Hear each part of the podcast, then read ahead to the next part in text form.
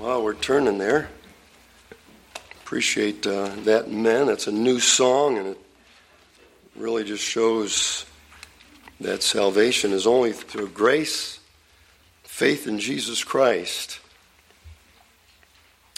So I don't know what you're trusting in. I was talking to a lady a couple of weeks ago, and she said to me that she hoped that she had earned enough points and I was sad because she was up in years and I couldn't get through to her. We don't go to heaven based on the point system. Uh, you and I don't earn any points. It's all through the merits of the blood of the Lord Jesus Christ. He paid the price in full. And uh, so if you're here today and you're trying to earn points and hope you earn enough points to go to heaven sometime, you never will. As the song just sang, the sin still remains. And that has to be washed away to enter into the holy place called heaven. Got to be saved. This message is to those that are saved. So don't take this message and say, well, I'm going to try and do these things and earn my way into heaven. No, this is for those that are saved. The Apostle Paul is writing here to a church. That's those that were already believers and baptized and added to the church at Corinth in 1 Corinthians uh, chapter number 4. And um, before we start, just a little praise you don't know about, but uh, Cami uh, husband got saved Wednesday night down in Alabama. They used to attend here. Her, uh, her, her husband, her, her mother, and her five children for about a year or so, and then they moved to Alabama because uh, he's in the military and uh, a bunch of the kids and some got saved here and then they moved and we felt bad like oh boy i hope they get saved. But uh, an evangelist who came through here once named steve schwanke um, saw that we were planning churches and he asked me how to do it because he felt a need in huntsville alabama to start a church. And so we told him and, and years ago about three four years ago he started a church in huntsville alabama and uh, when they told me they were moving, I said, Where are you moving to? They said, Huntsville, Alabama. I said, Well, you go to that church. And since then, Cammie's mom got saved. And, and then just Wednesday, the pastor, Steve Schwanke, texted me and said, James uh, got saved. And we praise the Lord uh, for that. Amen. A little testimony. Now, it's October. It's stewardship month. It always is, always has been. That's just how our church is.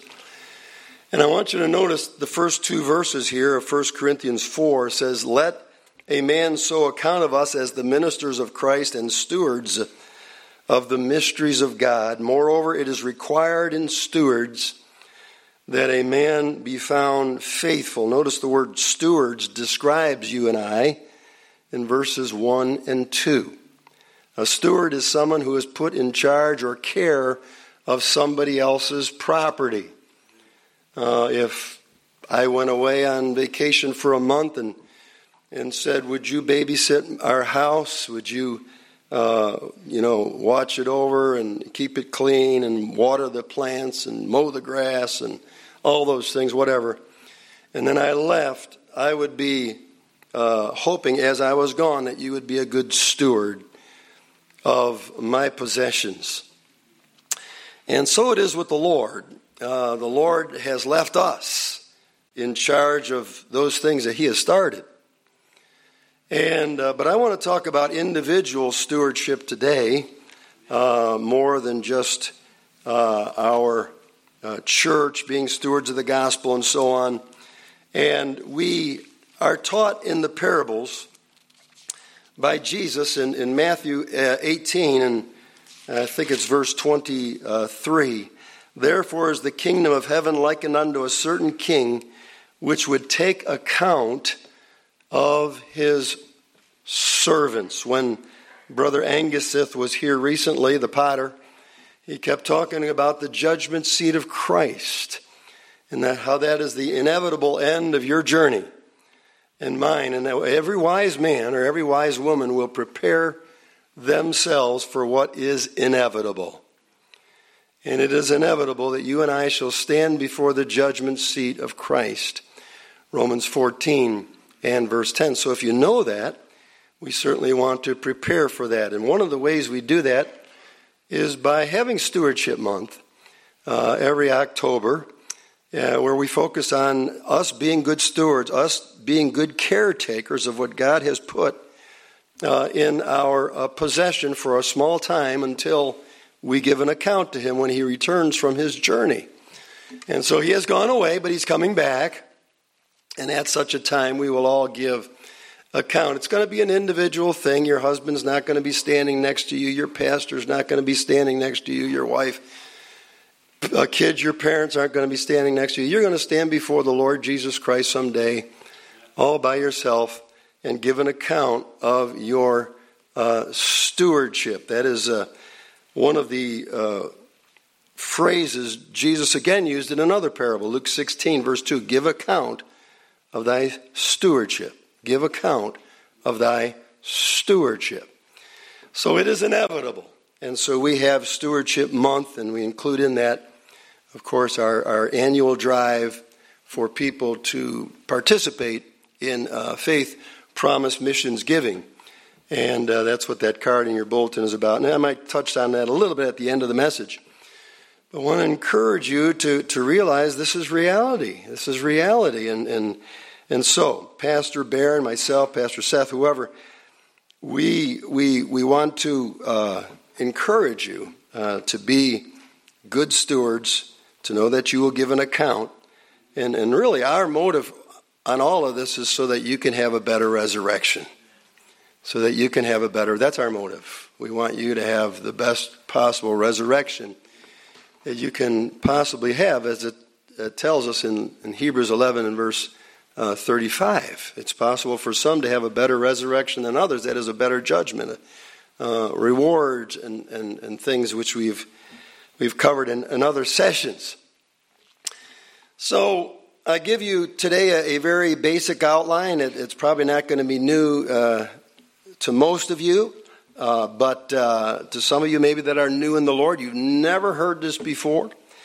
And uh, so for you, it's, it's, we hope educational. For the others, we hope it's a, a, remembrance, a reminder of what I call the four T's, the four T's of stewardship.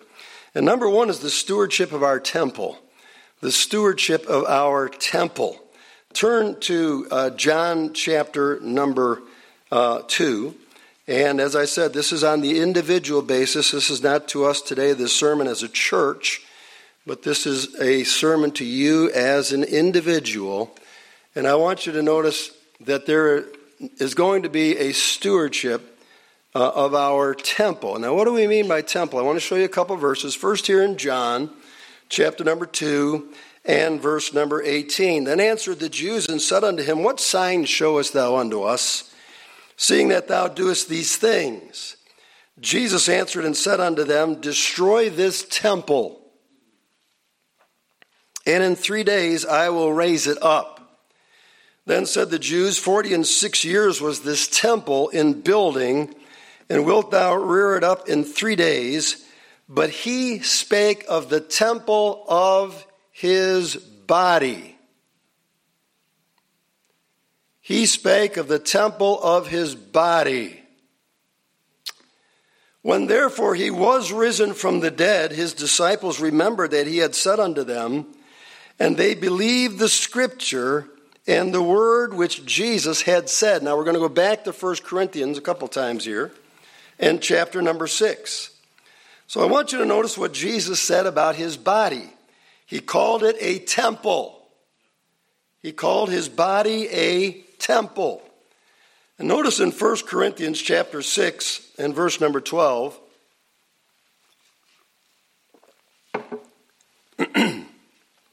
All things are lawful unto me, but all things are not expedient.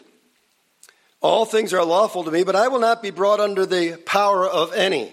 Meat for the belly, and the belly for meats, but God shall destroy both it and them. Now, the body is not for fornication, but for the Lord, and the Lord for the body. And God hath both raised up the Lord and will raise up us by his own power. Know ye not that your body, your bodies are the members of Christ? Shall I then take the members of Christ and make them members of an harlot? God forbid. What? Know ye not that he that is joined to an harlot is one body, for two, saith he, shall be one flesh. But he that is joined unto the Lord is one spirit. Flee fornication. Every sin that a man doeth is without the body, but he that committeth fornication sin sinneth against his own body. What? Know ye not that your body is the temple of the Holy Ghost, which is in you, which you have of God, and you are not your own, for you are bought with a price. Therefore, glorify God in your body and in your spirit. Notice this, which are God's. Now, that's un American, but that's scriptural. America teaches your body's yourself. It belongs to you. You can do whatever you want. The Bible, the Bible teaches the opposite. The Bible says your body is a temple which belongs to God. It belongs to God. And so then each one of us shall give an account thereof of the things which we have done in our body. Another scripture says. And so, number one, we need to be stewards of our temple. We need to be stewards. It's got some great uh, commandments here. The body is not for fornication. We read that. The body is not for prostitution. The body is for the Lord. The body is a temple. And, and we see these things because that was a real problem. If you go back to chapter 5 and verse 1, imagine this, but it describes the church at Corinth this way It is reported commonly that there is fornication among you and such fornication as is not so much named among the Gentiles, that one should have his father's wife. This is in church.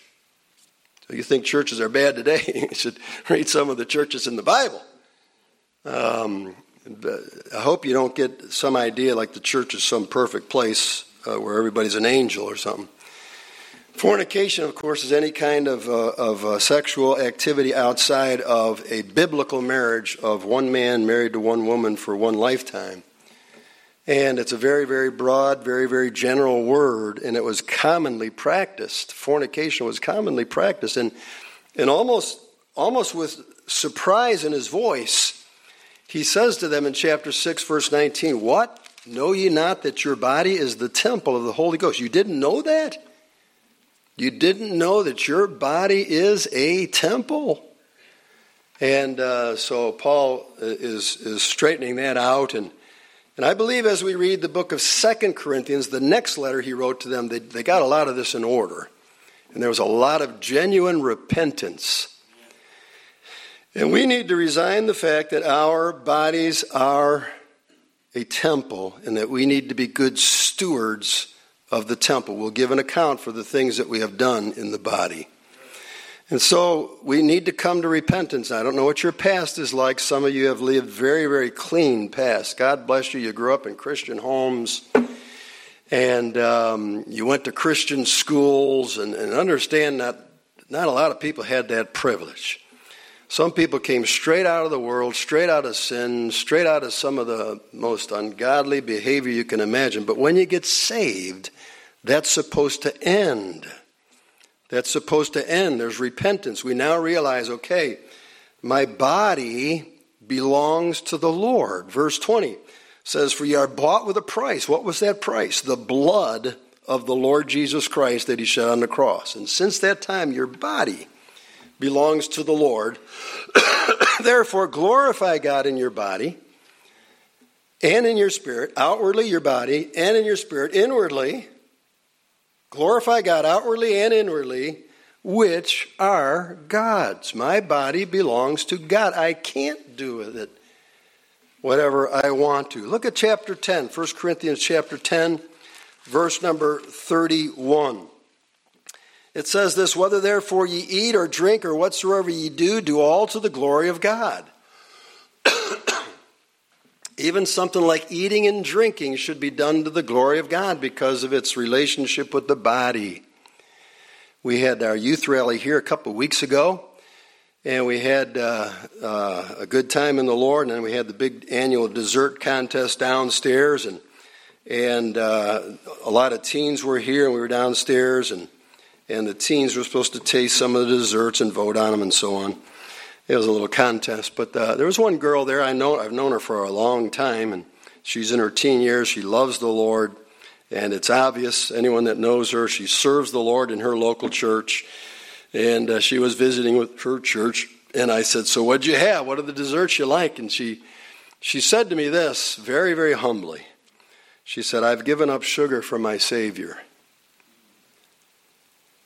And uh, she didn't say that arrogantly or proud uh, or anything.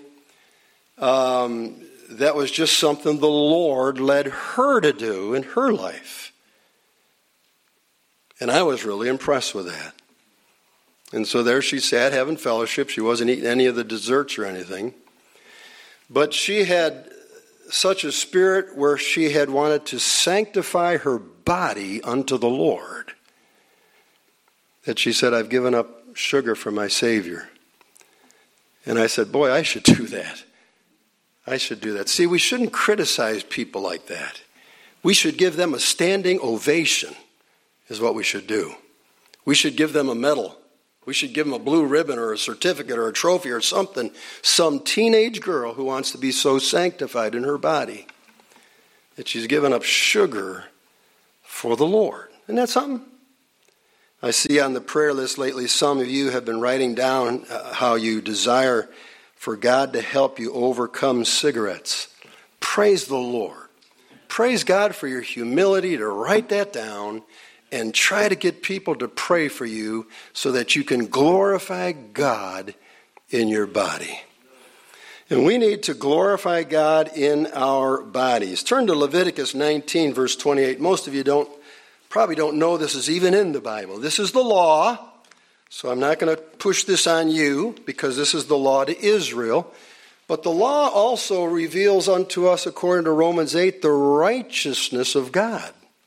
The righteousness of God. Notice what it says here in Leviticus 19 and verse number uh, 28. It says, You shall not make any cuttings in your flesh for the dead, nor print any marks upon you I am the Lord.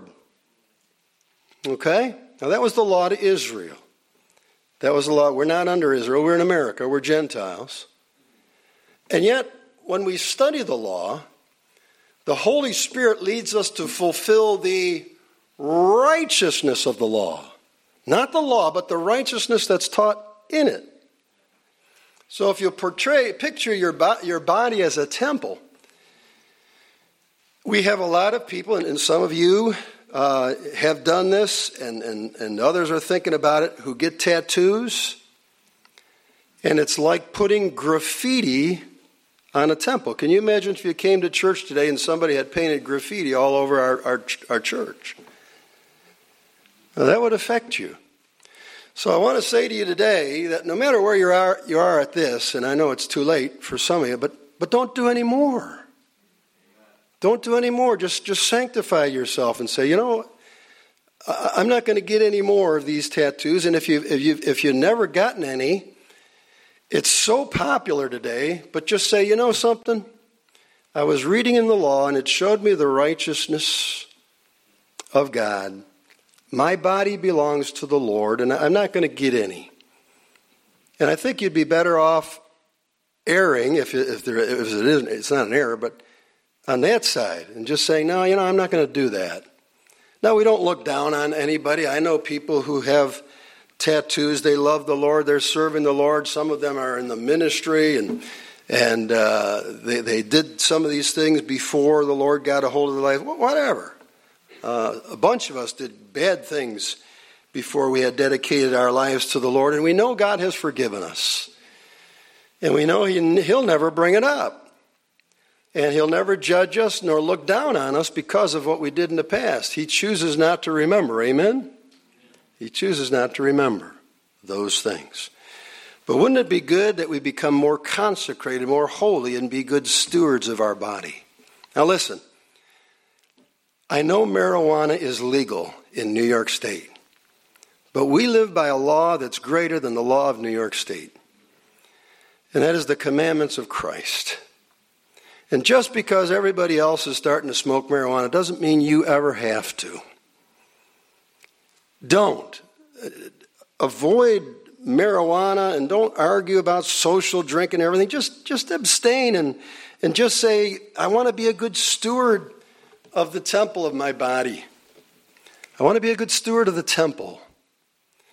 And uh, give that uh, to the Lord and, and uh, turn over to 1 Timothy chapter 2. And I'm just kind of throwing things out here like shotgun fire, all directions. But I, I just hope you're thinking here how can I be a good steward of my body? Don't get offended. Uh, like I said, a lot of us have done bad things in our body. God saved us. God's had mercy on us. He's cleaned us up. And He's given us another chance. and so we should even watch what we eat and drink. Be careful about that. Gluttony and drinking all this stuff and, and uh, that that's not good for our bodies, and, and just say, uh, Lord, my body belongs to thee. In First um, uh, Timothy chapter 2 and verse 9. Let me get there. First Timothy chapter 2 and verse 9. It says this in like manner also that women adorn themselves in modest apparel with shamefacedness and sobriety, not with broided hair or gold or pearl or costly arrays, but with good works. Verse 10, uh, talking about women who profess godliness. Adorn yourself with good works, not uh, with all kinds of uh, you know, fancy hairdos and, and gold and jewelry and stuff. That, that, that, there's nothing wrong with, with some of that. The Bible teaches in other places in, in, in moderation. But it tells us about women adorning themselves in modest apparel. Modest apparel. We live in a day where there's way too much skin and way too much form being shown in our society. Um, we, we had a reason for it, and my, my wife and I and and and kids went over to the uh, homecoming game there Friday night. Wow, wow, wow! I don't know if I saw a girl dressed modestly, and there had to be a thousand people. What a crowd for a football game! And um, it, it just we're so far from being scriptural now. When you get saved, you know we're not in the world uh, we're in the Lord, we're in the church, and He says to dress modestly. And that means to show as little skin and as little form as possible. Now, there's an interesting phrase in verse number two of chapter three. It says, A bishop must then be blameless, the husband of one wife, vigilant, sober, of good behavior, given to hospitality, apt to teach. There's a little phrase there that says, of good behavior. Of good behavior.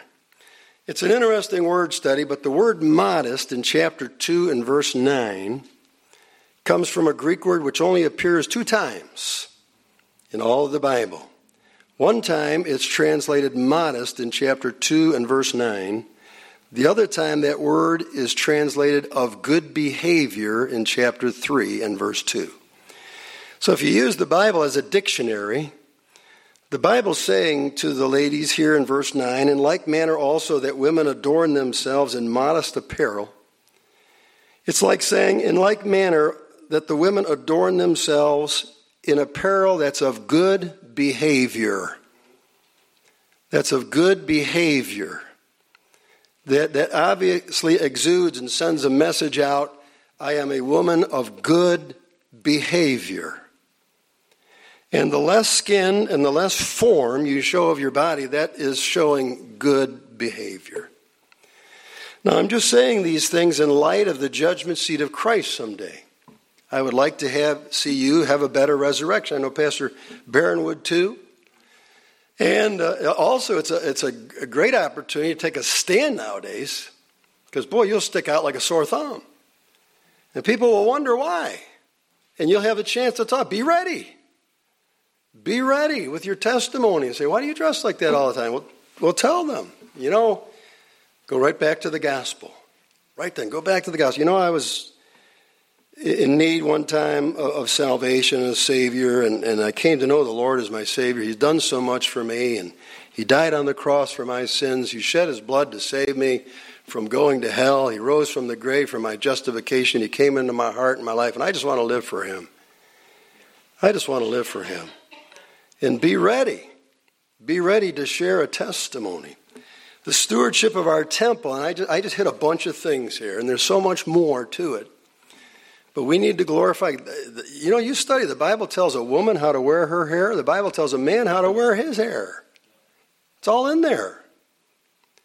And uh, why? Because we're going to give an account of the things which we have done in our bodies. Well, I'm not getting very far here, but I want to go to number two, and that is the stewardship of our time. The stewardship of our temple, that's our bodies. You, you, are in charge of your own uh, body to, to, to in resignation to say, Lord, I was bought with a price, so I can't just eat what I want to and drink what I want to and smoke what I want to and and uh, I can't use my eyes and my ears for what I want to do with them and and I can't dress like I want to and and uh, you know I, have got to sleep, I've got to exercise, and uh, I've got to do all these things to take care of my body. So maybe I'll have more strength to obey the greatest commandment he ever gave thou shalt love the Lord thy God with all your heart, soul, mind, and strength. Physical realm. We should love God in the physical realm. Love God in the physical realm. Now, in Ephesians 5 and verse 16, in Colossians chapter 4 and verse 6, it tells us this. It says we should be redeeming the time. Redeeming the time for the days are evil. Redeeming the time towards them that are without, towards the lost, uh, because uh, time is running out. Now, time is something we all get the same amount of. I used to give out these, and some of you know what this means right here. Some of you don't know what this means. So I'm going to tell you what this means.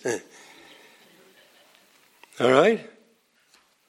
I remember a preacher picking this up. We had cards. I used to give out cards to people and uh, like this. I used to give out cards to people like that. It's got a number on it. it says 168. And I remember a preacher picking that up. 168. What is he at our church? What's that mean? Okay, what does it mean? Some of you know. There's 168 hours in a week. 160. You ever hear people say, I don't have time to go to church, man. It's my only day off. What do you do for 168 hours? We lie to ourselves a lot. I don't have time to pray. Okay, what do you do for 168 hours? I don't have time to read the Bible. Hmm. You know, the great thing about God regarding the stewardship of our time, He all gives us the same amount. There's not a billionaire on earth who has more time than you have given to you by God as a gift this week, or that I have. Now, the key to having a good resurrection and a good accountability and stewardship when we do face the Lord is using our time to do eternal things using our time to do eternal things. See, 24 hours a day times 7 equals 168. It's just a calculator, it's all we need. It's not something I made up. We get 24 hours a, week, a day, seven days a week. And so, what we want to do is channel that, or, or channel at least some of it, into doing eternal things, things that will outlast time. Not temporal things, but eternal things. And we can. we can give some of this time. And, and, when I first learned this truth, I thought, man, I have a lot of time. I can read through the Bible once a year or twice a year. I can spend half an hour, an hour a day in prayer. I can go out visiting for a couple hours a week. I can go to church when the doors are open. I can go back Sunday night. I can go back Wednesday nights. It's, it, and, and still have a lot left. Still have a lot left. And so, you and I, and by the way, on the back of this card, there's a little saying One life will soon be past, only what's done for Christ will last. You know who said that? An amazing athlete by the name of C.T. Studd. I don't know anything about cricket, but he was one of the greatest cricketers in England's history. Back in the 1800s, you could actually read the statistics they kept on him while he was playing cricket. Cricket's a big thing in England. I wouldn't know anything about it, but he was an amazing athlete. He was one of the, the greatest ever when it came to playing cricket. But he all gave it up in his young 20s to serve the Lord. And he would spend 40 years of his life as a missionary in China, India, and Africa. And he would eventually die on the mission field in Africa. And he wrote a tremendous poem about his life, which has this line in it One life twill soon be past. Only what's done for Christ will last. And he became a good steward of his time. I don't know how long he could have played or how great he could have become. And um, he said he wasn't against sports. He said, This is just the way God led me in my life. And he gave his all. He gave his all. Half that time, over 20 years of that time, he never saw his wife. She was back in England because uh, she couldn't handle uh, China and India and, and uh, uh, Africa. And so she was back in England and, and, and she found ways to make a lot of money so she could send it to her husband to keep him on the field. Isn't that something? Now, he died in 1931. So he's been dead, uh, whatever, 90 years. But you talk to him. If we, can imagine if we could talk to someone in heaven and say, hey, CT, was that worth it? Was that worth it? Giving up that popularity, that, that, that talent you had to, to serve in the mission field in, in, in China, then India, and then Africa, and to die there and to be half that time away from your wife, was that worth it? Ask her when they get to heaven, when we get to heaven, of how worth it. Now, I'm not saying that we all need to do that. I'm not saying we all need to do that. But I mean, we need to be willing to give time to step out of our comfort zones and to do eternal things. We can do eternal things with our time. Sister here, she's battling cancer, but she wants to go back to Liberia. She wants to go back to Liberia and work with the disadvantaged children and disabled children, deaf children. Not just them, but I know her. She wants to work with anybody she crosses paths with to win them to Christ in Liberia and Africa. She's never married. She, I think she had some opportunity she could have. Someone might think, uh, boy, what a waste of a. No, no, no, nothing's wasted that's used for God. That woman with her box of alabaster, she taught us that. Remember that? Nothing's wasted that's given to the Lord. She hath wrought a good work on me, Jesus said uh, to that, uh, that lady. In your bulletin is a quote by another great missionary, William Carey. And William Carey is the father of modern missions, they call him in the 1700s, 1800s. He was from England and he became a missionary. And he said this He said, I'm not afraid of failure, I'm afraid of succeeding at things that don't matter. Wow. I'm not afraid of failure. I just don't want to succeed at things that don't matter. The next one is the stewardship of our talents. And uh, I'll just briefly touch on this. Someday I'll finish up this sermon, maybe Wednesday night, I don't know. But um, 1 Peter 4 and verse 10, if you could turn there, maybe in, in closing.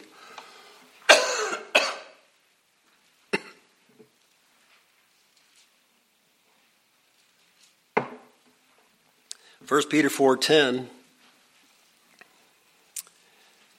1 Peter 4:10 As a few of you once in a while receive the gift even so minister the same one to another as good stewards of the manifold grace of God.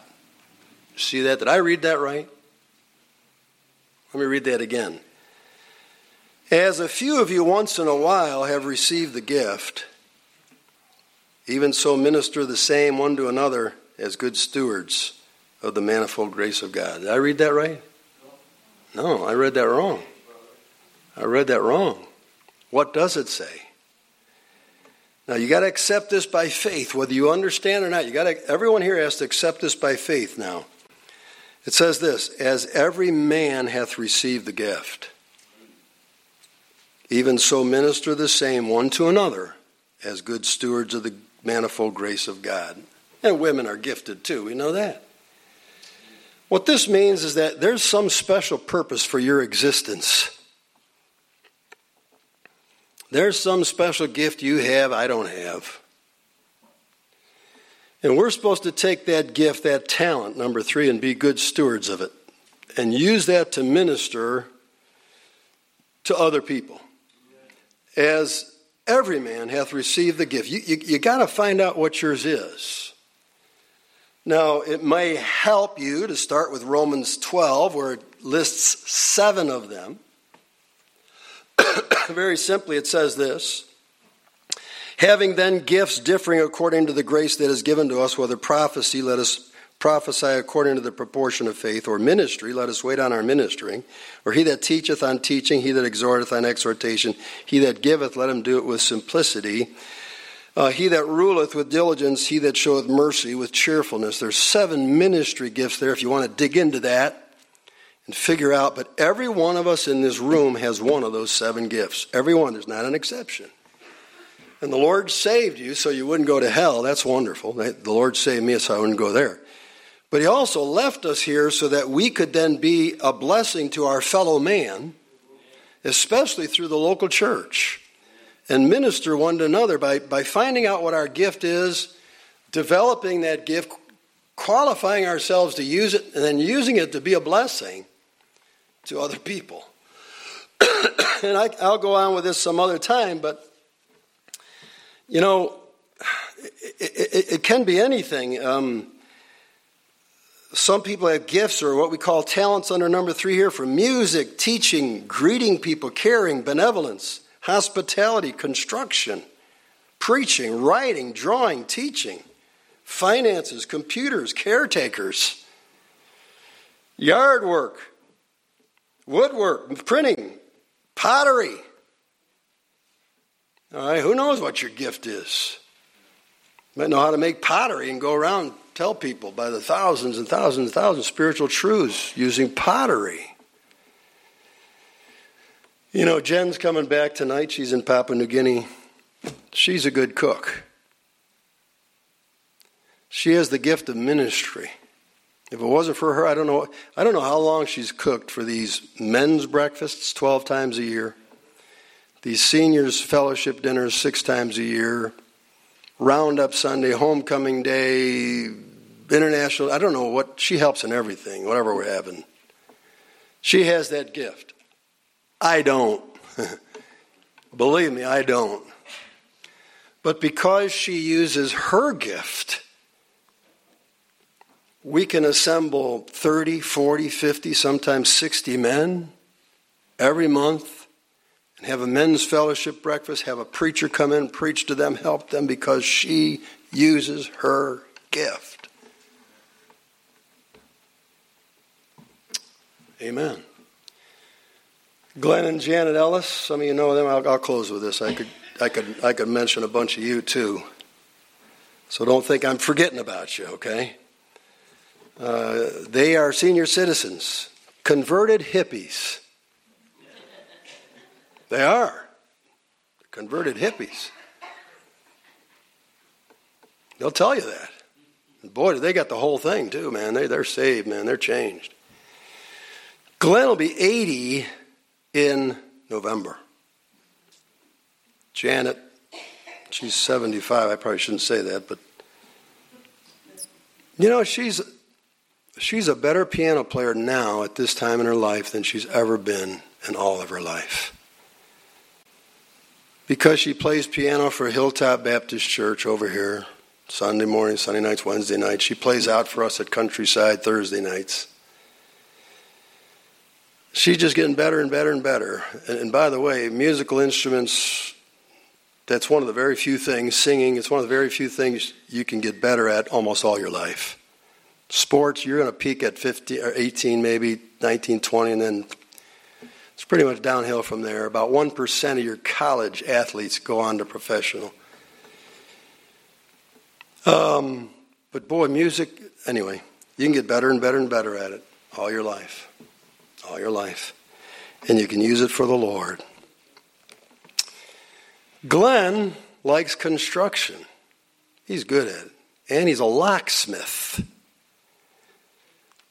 They're in their, they're retired. You know they own they own an RV. You ever see these big RVs going down the road? And all these senior citizens on the road to nowhere, basically in their life, uh, just just traveling on. Not who knows what they're doing. I'd like to stand in front of them someday and say, "Where are you going? Where are you going?" It's like the last big toy.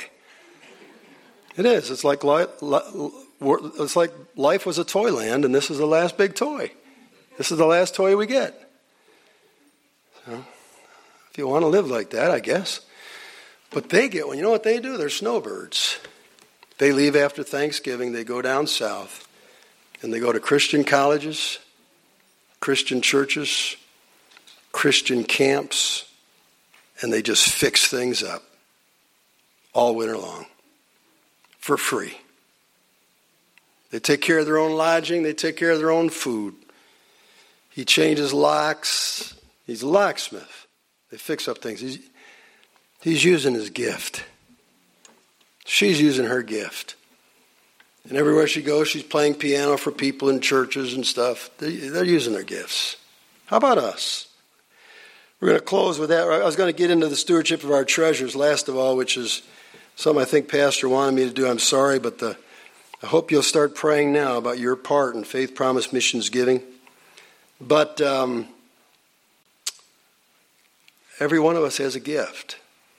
And we're going to stand before the Lord someday. He's going to say, I, I gave you this gift. I've, I've seen people who had the gift of coaching, the gift of teaching, and they used it for the world and never for the Lord. Never for the Lord.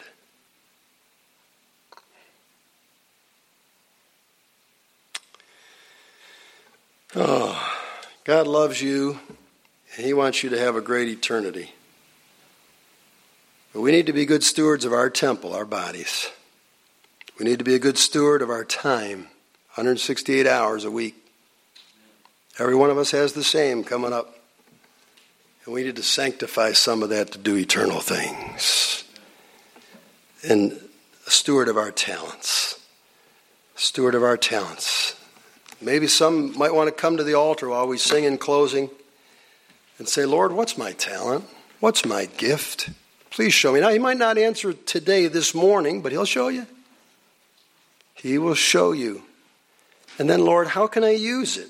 How can I use it? You caretakers, boy, I'll tell you what, man. I, I don't know of anybody on earth I respect more than caretakers. Wow, they are my heroes, like immediately. I don't care about quarterbacks. These caretakers who never get a day off and just care for the human race. And those who are sick, and those who have cancer, and those who have leukemia, and those who have dementia. wow. I don't have that gift. They're your heroes. They should be getting the millions. They're your heroes. I'd like us to turn to page 496 I surrender all. How about our bodies today? And just say, God, my body's yours. Show me how to eat and sleep and what to drink and take care of my body. Let me be a good testimony. My time, my talents, and we'll get the treasures. As we stand together, sing 496. If you want to come to this altar and pray about something God has spoken to you about this morning, Come now, come now and pray. All to Jesus I surrender.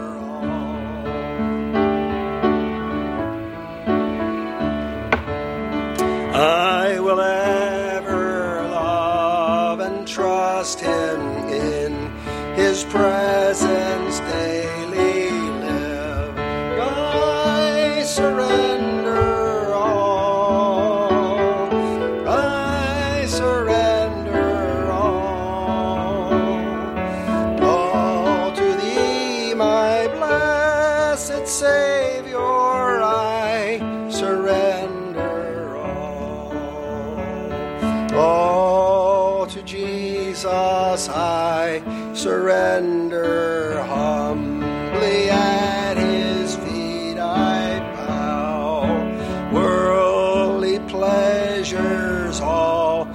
forsaken, take me, Jesus,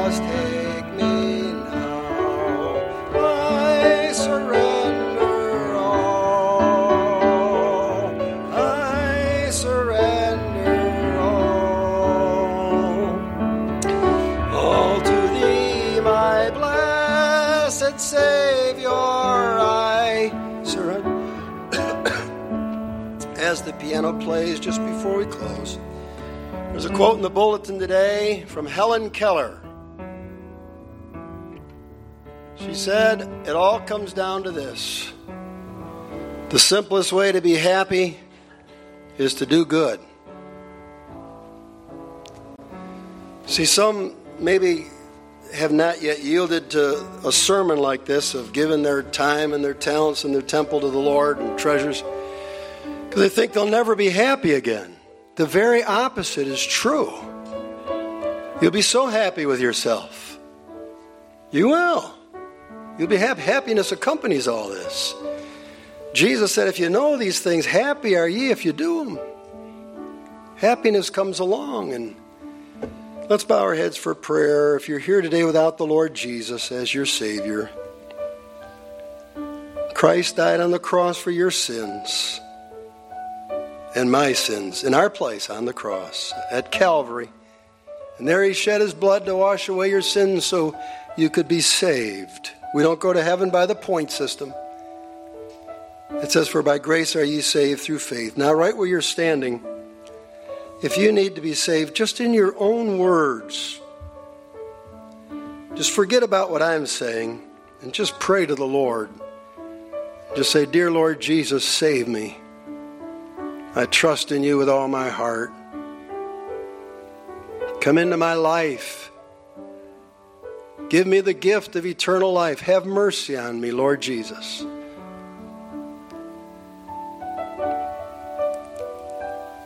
Tell him thank you. Tell the Lord Jesus right where you're standing, thank you for dying on the cross for me. And ask him to come into your heart and save you right now. Do that. Heavenly Father, thank you for your word. Bless Stewardship Month, Lord. It's not a time of being sad or anything, it's a time of happiness, a better resurrection, a purpose in life that we discover. And Lord, we're just praying before you today as we leave that we'd have the best missions conference we've ever had, the best faith promise we've ever had, and people would see, as the songwriter said, the joy in serving Jesus. Now dismiss us, Lord, today. We pray with thy blessing, for we ask it in Jesus' name. Amen. Amen. Thank you for coming this morning. Tonight is the Lord's Supper as part of the evening service at 6 o'clock.